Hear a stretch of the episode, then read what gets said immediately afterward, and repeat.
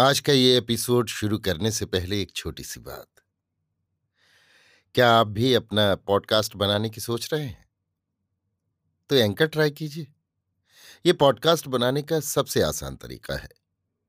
Number 1, ये free है। Number 2, इसमें कई सारे ऐसे टूल्स हैं जो आपको अपने फ़ोन और कंप्यूटर पर रिकॉर्ड और एडिट करने की फैसिलिटी देते हैं। नंबर 3, आप अपने पॉडकास्ट को डिस्ट्रीब्यूट भी कर सकते हैं, जिससे इसे स्पॉटिफाई और दूसरे प्लेटफॉर्म पर सुना जा सके। तो डाउनलोड कीजिए फ्री एंकर ऐप या विजिट कीजिए anchor.fm पर अपना पॉडकास्ट स्टार्ट करने के लिए। ये तो थी एक छोटी सी जानकारी, और अब शुरू करते हैं एपिसोड का सिलसिला। तो आज के एपिसोड में लीजिए सुनिए विश्वंभरनाथ शर्मा कौशिक की लिखी कहानी ननकू चौधरी, मेरी यानी समीर गोस्वामी की आवाज में। महाराज चाहे मेरा सर्वस्व ले ले हो, पर किसी जतन से इसे उठाए कि खड़ा कर दो। जन्म भर आपका गुण मानूंगा। दिन के 8 बज चुके हैं। मंगलपुर ग्राम के अही टोले में एक कच्चे मकान के अंदर चारपाई पर एक रोगणी लेटी हुई है। उसके समीप दूसरी चारपाई पर एक देहाती वैद्यराज विराजमान है। सामने एक अर्धवयस्क व्यक्ति हाथ जोड़े खड़ा है। एक 12 वर्षीय बालक उस व्यक्ति की कमर पर हाथ रखे कभी वैद्यराज के मुख को देखता है और कभी अपने पिता के मुख की ओर ताकता है। चारपाई पर जो रोगणी पड़ी है वो इतनी दुर्बल तथा कृशांग हो गई है कि एक अपरिचित व्यक्ति भी प्रथम दृष्टि डालकर ही ये बता सकता है कि रोगणी को चारपाई पर गिरे हुए एक समय व्यतीत हो चुका है। वैद्यराज ने उस व्यक्ति के उपरयुक्त वाक्य को सुनकर कहा, चौधरी घबराओ नहीं, अच्छी हो जाएगी।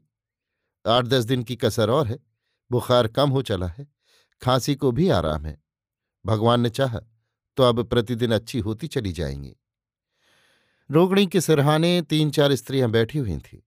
उनमें से एक बोली, वैद्य जी जैसे बने तैसे चौधराइन को अच्छी करो, भगवान आपका भला करें। अब तो आप ही का सहारा है। वैद्य, ईश्वर को याद करो, करने धरने वाला वही है। हमारा काम तो केवल दवा देना है, सो उसमें हम कुछ उठा नहीं रख रहे हैं। चौधरी, आप जो कर रहे हैं वो हमारा जी जानता है। रोया रोया आपको असीसता है। इसके पश्चात वैद्यराज ने औषध दी और उसकी सेवन विधि बताकर उठ खड़े हुए। चौधरी ने अंटी से निकालकर 1 रुपया वैद्य के हाथ में दिया। वैद्यराज विदा हो गए। वैद्यराज के जाने के पश्चात एक ब्राह्मण देवता हथेली पर तमाकू मलते हुए आए और द्वार पर से ही बोले, काहे चौधरी का हाल है? ये कहते हुए ब्राह्मण देवता भीतर आए। चौधरी ने उन्हें देखते ही कहा, पालांगो महाराज। ब्राह्मण, आशीर्वाद। कहो वैद्यराज का कहत है? चौधरी एक दीर्घ निश्वास लेकर बोला, कहत का है? यह कहत हैं कि आराम हो ही जाए। ब्राह्मण, आराम तो तुम जान लो हो ही जाए हैं। जितने दिन का शरीर का भोग है वो तो भोगें का पड़बे करो। चौधरी, का बतावें, कुछ अक्किल काम नहीं करती। ऐसी बीमारी कभू नहीं पाइन। ब्राह्मण, सो तो तुम जान लो ठीक है, बीमारी कठिन है, परंतु शंकर जी सब आनंद करी हैं, तुम घबराओ नहीं। चौधरी, और कुछ नहीं महाराज, जो चौधराइन को कुछ हो गया तो मेरा बुढ़ापा बिगड़ जाएगा। इतना कहते कहते चौधरी के नेत्र अश्रुपूर्ण हो गए। ब्राह्मण, नहीं सो बात नहीं होगी, तुम जान लो इससे कठिन कठिन रोग दूर हो ही जाते हैं। इसी समय द्वार से किसी ने पुकारा, ननकू काका। चौधरी ने आंखें पहुंचते हुए कहा, हाँ भैया चले आओ। चौधरी के इतना कहते ही एक व्यक्ति जो वेशभूषा से कृषक जान पड़ता था और हाथ में खुरपा लिए था, भीतर आया और आते ही बोला, का हाल है? चौधरी, हाल तो अभी वैसा ही है। कृषक, हम तो न जाने कितने दिनन से चिल्लाई थे कि इनकी दवा से कुछ न होए। जाना शिवपुरी के वैद्य को दिखाओ, वही मरा मनई जियावत है। जाना काहे पंडित महाराज झूठ कहा था हम? ब्राह्मण, नहीं कहा तो यथार्थ हो। तुम जान ले, 2-4 बेर हमरा साब का पड़ चुका है। वैद्य तो अव्वलई हैं। कृषक चौधरी से बोला, देखो पंडित का कहा था। चौधरी, जैसी तुम लोगन की राय होए तैसा करन, हमार बुद्धि तो काम नहीं देती। तो उन्हों को दिखा दो, नुकसान कहा है? काहे पंडित महाराज? ब्राह्मण: हाँ हाँ दिखावे में तुम जान लो, कहाँ रज है। चौधरी: अच्छी बात है, अब ही कौन उनको भेजे थे। बुलाई लाई कृषक से: तुम कैसे जा रहे हो। कृषक: हम तो खेतवाने कावे जाए थे जाना। चौधरी: तो वैसे से जरा रामचरना को पठे देना। कृषक: अच्छी बात है, अब ही भेजे थे। काका तुम घबराओ नहीं, वही अवतई कौनू ऐसी दवा दे हैं कि 2-3 दिन में माँ चौधराइन तुम्हें रोटी बना के खवा देगी जाना। चौधरी: देखो भैया तुम लोगों का पुण्य प्रताप है तो आराम हो जाएगा। ब्राह्मण: आराम तो तुम जान लो निश्चय करी के हो ही है, हाँ हमारी ये बात याद कर लो। चौधरी: आप भगवान का रूप हैं, आपका आशीर्वाद हो ही तो जरूर आराम हो ही जाए।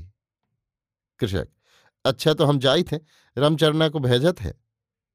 चौधरी: हाँ भैया भेज दो तो बैत को बुलावे खातिर पठे दें। ब्राह्मण: अच्छा तो हमहू चलत है, अब ही बहुत ही काम करे का है।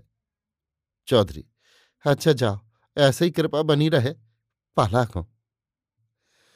ब्राह्मण देवता आशीर्वाद कहकर विदा हुए। ननकू चौधरी मंगलपुर के अहीरों का मुखिया है। उसकी आर्थिक दशा गांव के अन्य अहीरों की अपेक्षा अधिक संतोषजनक है। 15-20 बीघे भूमि की खेती करता है। 2 भैंसें तथा 4 गाय हैं। अपनी जाति के लोगों के साथ कुछ लेन देन भी करता है। उसके परिवार में केवल 4 व्यक्ति हैं। एक तो वो स्वयं, दूसरी उसकी पत्नी, तीसरा एक 12 वर्षीय पुत्र, चौथा उसका एक बड़ा पुत्र जिसका नाम रामचरण है। ननकू की उम्र यद्यपि 40 वर्ष के लगभग है, परंतु खुले वायुमंडल में रहने तथा खाने पीने से सुखी होने के कारण वो 30 वर्ष से अधिक का नहीं मालूम होता। उपर्युक्त घटना के पश्चात 10 दिवस व्यतीत हो गए। इन 10 दिनों में ननकू ने चौधराइन को रोग मुक्त करने के लिए अनेक प्रयत्न किए। शिवपुरी के वैद्य को दिखाया, एक अन्य वैद्य की चिकित्सा भी की, पर चौधराइन की दशा न सुधरी। 10वें दिन संध्या के समय चौधराइन ने चौधरी को अपने पास बुलाकर अत्यंत क्षीण स्वर में कहा, रामचरण के बापू अब मैं भगवान के घर जाती हूं। चौधरी मृत्युशैया पर पड़ी हुई पत्नी के इस वाक्य का कोई उत्तर न दे सका। उसके नेत्रों से आंसुओं का स्रोत फूट निकला। चौधराइन ने कहा, रोते काहे हो, भगवान को याद करो। तुम्हारे रोने से मेरा जीव भी दुखी होता है, और तो कोई अभिलाख है नहीं। तुमने मुझे जैसा सुख दिया उसे देखकर यही कहना पड़ता है कि भगवान दूसरे जन्म में भी तुम्हारी चेरी बनाए। रामचरण की दुल्हन का मुंह। इतना कहकर चौधराइन मौन हो गई। दुर्बलता के कारण इतने वाक्य कहने में ही उसकी श्वास फूल गई। चौधरी उसी प्रकार आंसू बहाता रहा। उसका कंठ इतना रुंध गया था कि वो इच्छा रहते हुए भी पत्नी की बात पर कुछ न कह सका। कुछ देर दम लेने के पश्चात चौधराइन फिर बोली, रामचरण की बहू का मुंह देख लेती तो सुख से भरती, पर इतना सुख भाग में नहीं बदा था। मेरे पीछे मेरे मैकू को अच्छी तरह रखना, उसे किसी बात का दुख न हो। रामचरण सयाना हो गया है, पर मैकू अभी बच्चा है, उसका ध्यान रखना। इतना कहकर चौधराइन पुनः मौन हो गई। चौधरी उसी प्रकार सिर झुकाए अश्रुधारा बहाता रहा। कुछ क्षणों पश्चात चौधराइन ने फिर कहना आरंभ किया, और तुम ब्याह कर लेना, ब्याह न करने से तुम्हें तकलीफ रहेगी। ये शब्द कहते हुए चौधराइन के रोगत्रस्त मुख पर विषाद की एक हल्की रेखा दौड़ गई। उसने पति की ओर एक ऐसी दृष्टि डाली जिसमें अपनी इस बात का उत्तर पाने की उत्कंठा भरी थी। इस बार बहुत चेष्टा करके चौधरी ने गदगद कंठ से कहा, ब्याह? ये तुम क्या कहती हो रामचरण की माँ, अब मैं दूसरा ब्याह करूंगा। तुम्हारे बस आए हुए घर में तुम्हारी सौत लाकर बैठाऊंगा, तुम्हारी जोड़ी हुई गृहस्थी भोगने के लिए दूसरी स्त्री लाऊंगा, ऐसा इस जन्म में तो होगा नहीं। पति के इन वाक्यों से चौधराइन के पीले मुखमंडल पर कुछ क्षणों के लिए लाली आ गई। उसके मुख पर ऐसा भाव प्रस्फुटित हुआ जिससे यह स्पष्ट था कि पति का ये उत्तर मिलने से उसे संतोष हुआ है। चौधराइन पुनः बोली, तुम ये बात इसलिए कह रहे हो कि मुझे दुख न हो, पर मैं भगवान की सौगंध खाकर कहती हूं कि मुझे उसी में सुख है जिसमें तुम्हें सुख है। चौधरी, इस बात को जाने दो रामचरण की माँ, इन बातों से मुझे दुख होता है, बस अब तो भगवान को याद करो। चौधराइन, मेरे भगवान तो तुम ही हो, तुम्हें छोड़ मैंने और किसी को भगवान नहीं जाना। जब तक मेरे सामने तुम हो तब तक। हाँ, पत्नी की वाक्य सुनकर चौधरी व्याकुल हो गया और बच्चों की भांति ढांड मारकर रोने लगा। वो रोता जाता था और कहता जाता था, अरे भगवान तुम कहाँ हो, हाय अब मैं क्या करूं, कोई मेरा सब कुछ ले ले, मेरी चौधराइन को अच्छा कर दे, हाय राम तनिक तो दया करो। पति को व्याकुल देखकर चौधराइन भी दुख के मारे बेहोश हो गई। घर की स्त्रियां दौड़ पड़ी, उन्होंने चौधरी को संभाला और समझाने बुझाने लगीं। उसी रात को चौधराइन का शरीरांत हो गया। चौधराइन की मृत्यु से चौधरी को अपने जीवन में एक विशेष परिवर्तन का अनुभव हुआ।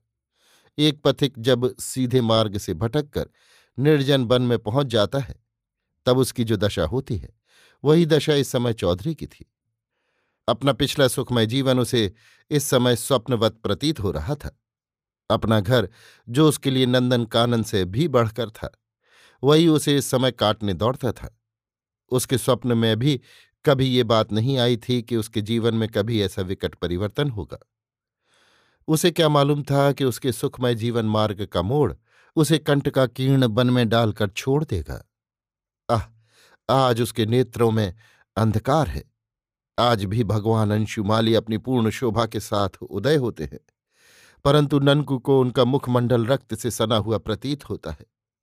आज भी ग्राम के पक्षीगण उसके घर की दीवारों पर आकर बैठते हैं और अपनी मधुर बोलियां बोलते हैं, परंतु ननकू को ये प्रतीत होता है कि वे उसकी चौधराइन के वियोग में व्याकुल होकर चीत्कार कर रहे हैं। द्वार पर बंधी हुई गाय जब रम्हाती है तो ननकू समझता है कि वो उसकी चौधराइन को पुकारती है। उसके सामने जब कोई हंसता है तो उसे प्रतीत होता है कि हंसने वाला संसार की निस्सारता पर हंस रहा है। ननकू को आज ज्ञात हुआ कि किस प्रकार केवल एक प्राणी का अस्तित्व एक मनुष्य के जीवन को सुखमय बनाए रखता है, उसकी आंखों में संसार को प्रभावपूर्ण रखता है, और उसकी मृत्यु किस प्रकार जीवन को दुखमय बना देती है, संसार को अंधकारपूर्ण कर देती है। चौधराइन की मृत्यु को 2 वर्ष व्यतीत हो गए। चौधरी के हृदय में चौधराइन की मृत्यु से जो घाव हो गया था वो भी काल वैद्य द्वारा भरा जा चुका था। घाव भर गया था, परंतु उसका चिन्ह शेष रह गया था। वो चिन्ह, वो दाग चौधरी के हृदय में चौधराइन की स्मृति को स्थायी बनाए हुए था।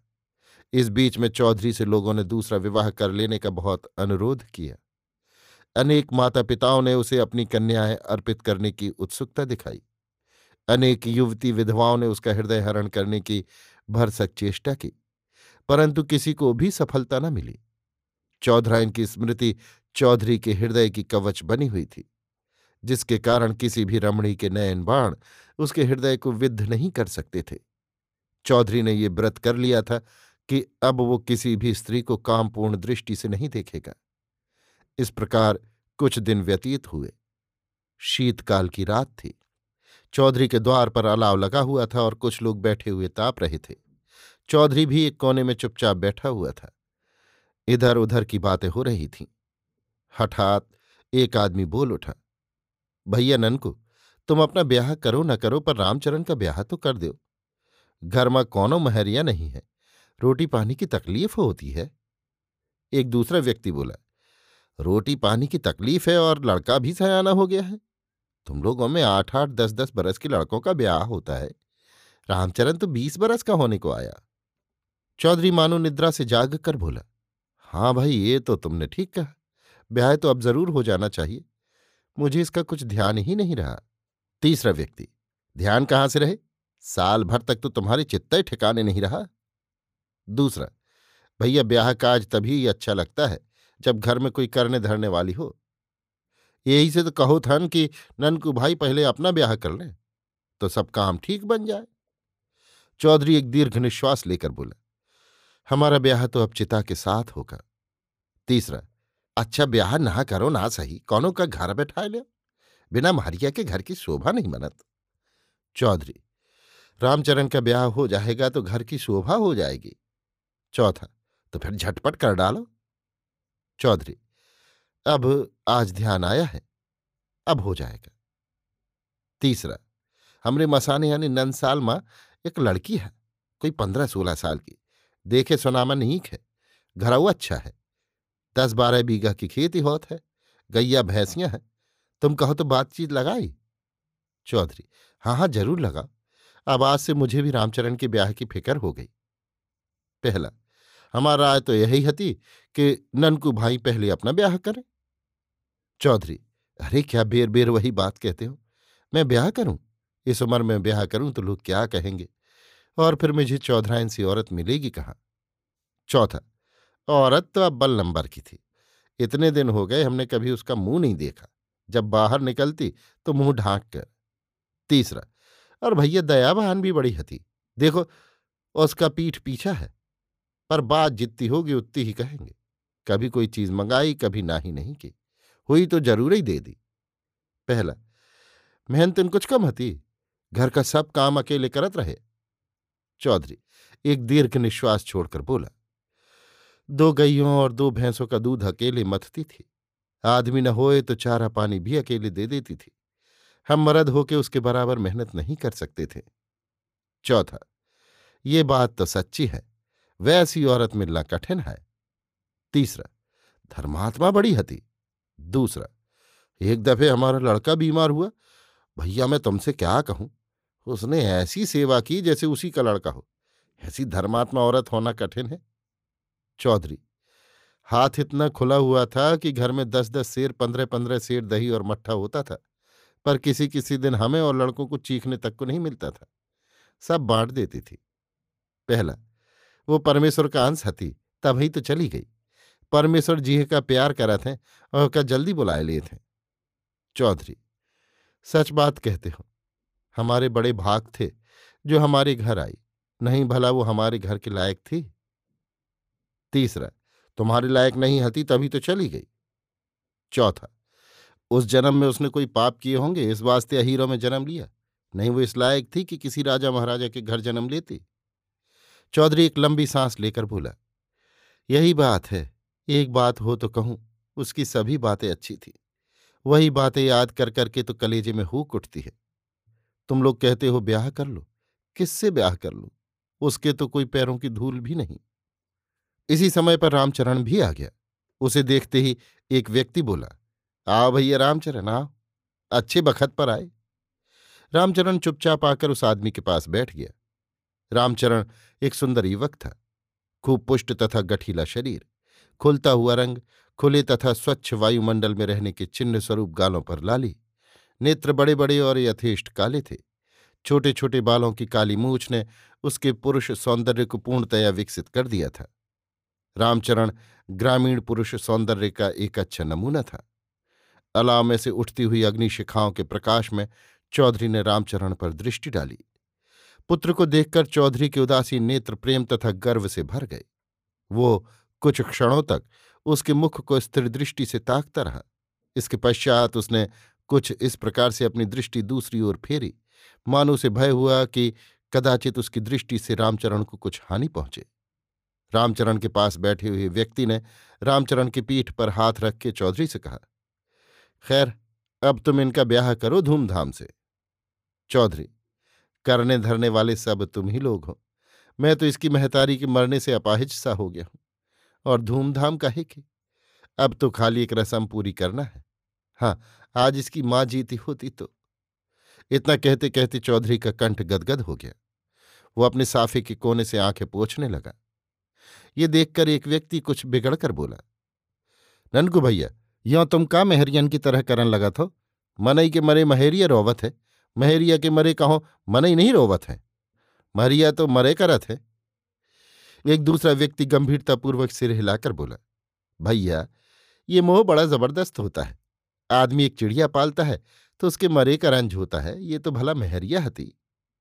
रामचरण के पास बैठा हुआ व्यक्ति बोला, हमार महरिया जब मरी रहे तब हमें तो रत्ती भर सोचना भारा है। एक अन्य व्यक्ति तुरंत बोल उठा, तो वो तुम्हार महरिया न रही होई। इस पर सब लोग खिलखिलाकर हंस पड़े। चौधरी भी उदास भाव से किंचित मुस्कुरा दिया। रामचरण से उसके पास बैठे हुए मनुष्य ने कहा, ले ओ अब क्या चाहते हो, अब तो तुम्हारा ब्याह भावाजात है। पिता की उपस्थिति से उत्पन्न हुई शिष्टता के कारण रामचरण ने इसका कुछ उत्तर नहीं दिया, नीची दृष्टि करके केवल किंचित मुस्कुरा दिया। रामचरण का विवाह हुए 3 मास व्यतीत हो गए। घर में पुत्रवधू की उपस्थिति के कारण ननकू की उदासीनता क्रमशः कम होने लगी। पहले वो घर में केवल भोजन करने और सोने के लिए आता था। शेष दिन खेत में काम करने, गाय भैंस चराने तथा इधर उधर मित्रों के पास बैठने में बिता देता था, परंतु अब वो दिन का कुछ अंश घर में बैठकर बिताने लगा। इसी प्रकार कुछ दिन व्यतीत हुए। एक दिन 10 बजे के लगभग ननकू बाहर से आया और सीधा घर के भीतर चला गया। उस समय उसकी पुत्रवधू घर के आंगन में बैठी स्नान कर रही थी। चौधरी की दृष्टि पुत्रवधू के अर्धनग्न शरीर पर पड़ी। उस मूर्तिमान तरुणता को देखकर चौधरी कुछ क्षणों के लिए स्तंभित रह गया। रामचरण की पत्नी सुखिया के अंग प्रत्यंग से यौवन फटा पड़ रहा था। चौधरी के नेत्रों को वो दृश्य बड़ा सुखकर प्रतीत हुआ। उसी समय सुखिया की दृष्टि भी चौधरी पर पड़ी। उसने चमककर अपना शरीर वस्त्र से ढांक लिया। ननकू तुरंत दृष्टि नीची करके वहां से हट आया। उसी दिन से पुत्रवधू के प्रति ननकू का व्यवहार अत्यंत नम्र तथा उदार हो गया। अब वो सुखिया की छोटी से छोटी इच्छा पूर्ण करने का पूरा ध्यान रखने लगा। पहले उसका अधिकांश समय घर के बाहर व्यतीत होता था, परंतु अब घर में व्यतीत होने लगा। उसकी ये दशा देखकर उसके शुभचिंतकों को प्रसन्नता हुई।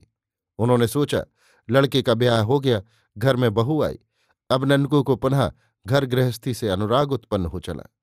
उसके दोनों पुत्रों ने भी पिता की इस दशा परिवर्तन पर संतोष प्रकट किया। एक दिन रामचरण ने किसी अपराध पर सुखिया के 2-4 तमाचे जड़ दिए। पुत्र के इस कार्य पर ननकू बहुत बिगड़ा। उसने आरक्त नेत्रों से रामचरण की ओर देखकर कहा, काहे तूने दुल्हन को काहे मारा? रामचरण नम्रतापूर्वक बोला, काम खराब करेगी तो मारी ही जाएगी। ननकू, काम खराब किया तो क्या हुआ? अभी ना समझ है, जब उसे ज्ञान हो जाएगा तो कभी काम खराब ना करेगी। औरत पर कोई हाथ उठाता है? आज से पीछे जो कभी हाथ चलाए तो ठीक ना होगा, समझा? रामचरण ने इसका कोई उत्तर न दिया, चुपचाप बाहर चला गया। रामचरण के चले जाने पर ननकू ने पुकारा, दुल्हन, ओ दुल्हन, यहां आओ। सुखिया घूंघट में मुख छिपाए लज्जा से सिमटती हुई ननकू के सामने आकर खड़ी हो गई।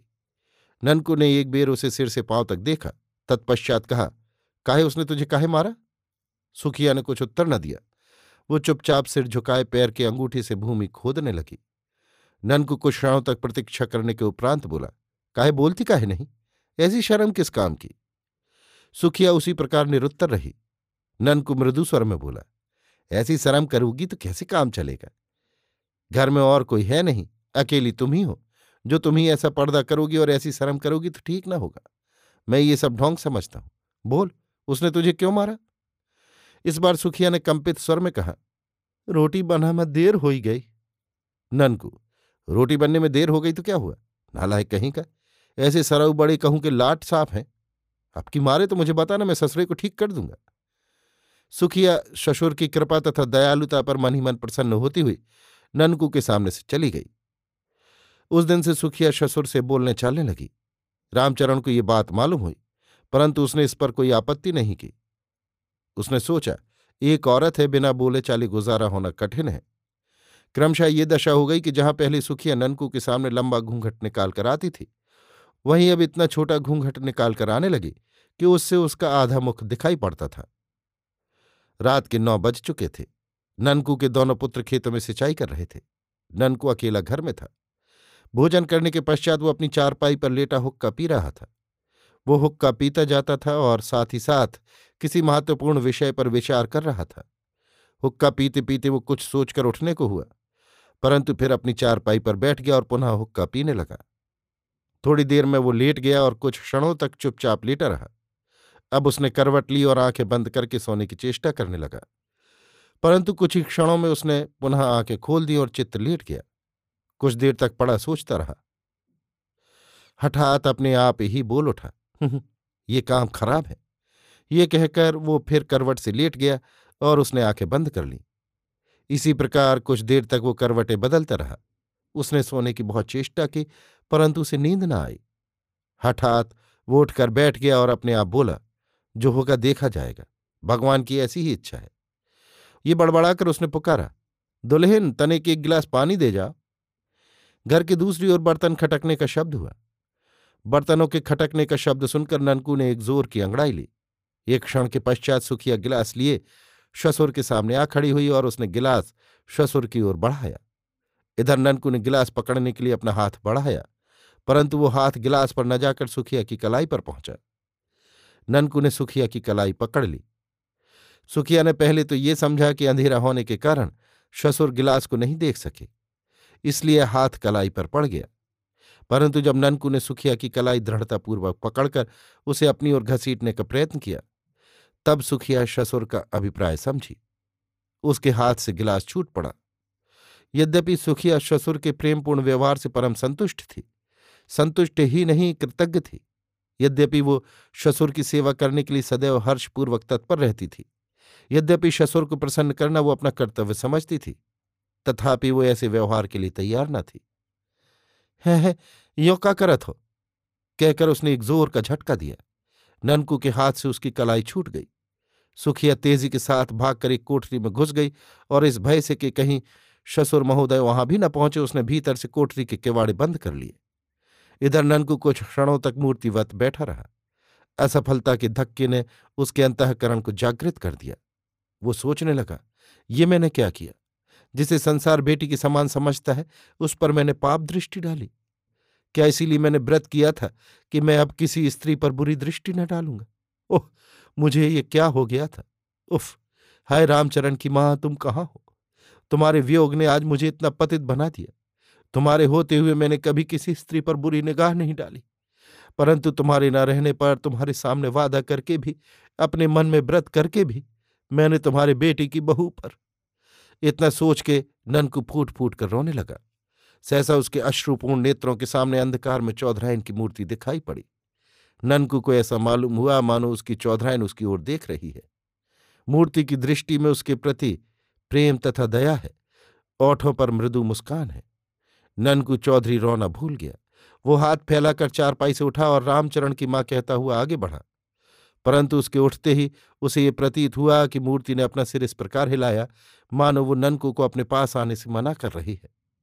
ननकू आगे बढ़ा, परंतु उसी क्षण वो मूर्ति अंधकार में विलीन हो गई। ननकू पीछे हटकर अपनी चारपाई पर गिर पड़ा। इसके पश्चात वो कुछ देर तक बैठा ध्यान मग्न रहा। सहसा उसने सिराहने से अपनी मिर्जई उठाकर पहनी, सिर पर साफा बांधा और जिस कोठरी में सुखिया घुस गई थी उसके द्वार पर जाकर बोला, दुल्हन, आज तुमने अपने को नहीं, मुझे एक घोर पाप से बचाया है। इसके लिए मैं जब तक जीता रहूंगा तुम्हारे सुख सौभाग्य के लिए भगवान से प्रार्थना करता रहूंगा। अब मैं अपना पापी मुंह तुम्हें नहीं दिखाऊंगा। मैं तुमसे केवल एक भीख मांगता हूं, और वो ये कि इस बात की चर्चा किसी से मत करना, मेरे नाम को इस कलंक से बचाना, बस यही भीख तुमसे मांगता हूं। ननकू इतना कहकर तथा उत्तर पाने की प्रतीक्षा न करके झटपट घर के बाहर आया और रात्रि के निबिड़ अंधकार में विलीन हो गया। उस दिन से फिर ननकू चौधरी का पता न लगा कि वो कहाँ गया। उसके दोनों पुत्र तथा गांव के लोग उसके इस प्रकार गायब हो जाने पर आश्चर्य करते हैं। उनकी समझ में आज तक ये बात नहीं आई कि आखिर ननकू चौधरी के इस प्रकार लापता हो जाने का कारण क्या है। इसका रहस्य संसार में केवल एक प्राणी जानता है, वो प्राणी सुखिया है। आज भी जब कभी सुखिया एकांत में बैठती है तो अपने ससुर के अंतिम शब्द स्मरण करके एक ठंडी सांस खींचती है और आंखों में आंसू भर लाती है। अभी आप सुन रहे थे विश्वम्भरनाथ शर्मा कौशिक की लिखी कहानी ननकू चौधरी, मेरी यानी समीर गोस्वामी की आवाज में।